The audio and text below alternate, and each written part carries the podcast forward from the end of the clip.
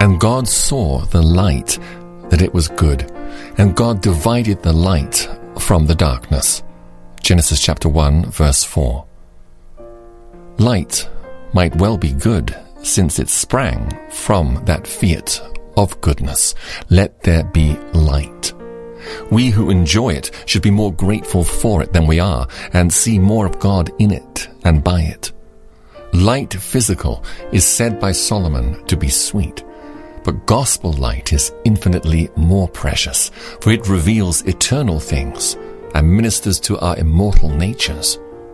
When the Holy Spirit gives us spiritual light and opens our eyes to behold the glory of God in the face of Jesus Christ, we behold sin in its true colors and ourselves in our real position.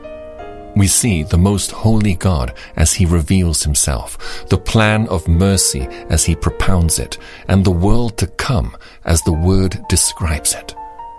Spiritual light has many beams and prismatic colors but whether they be knowledge, joy, holiness, or life, all are divinely good. If the light received be thus good, what must the essential light be, and how glorious must be the place where he reveals himself?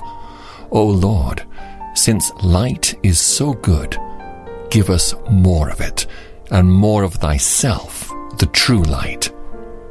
No sooner is there a good thing in the world than a division is necessary. Light and darkness have no communion.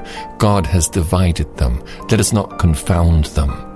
Sons of light must not have fellowship with deeds, doctrines, or deceits of darkness.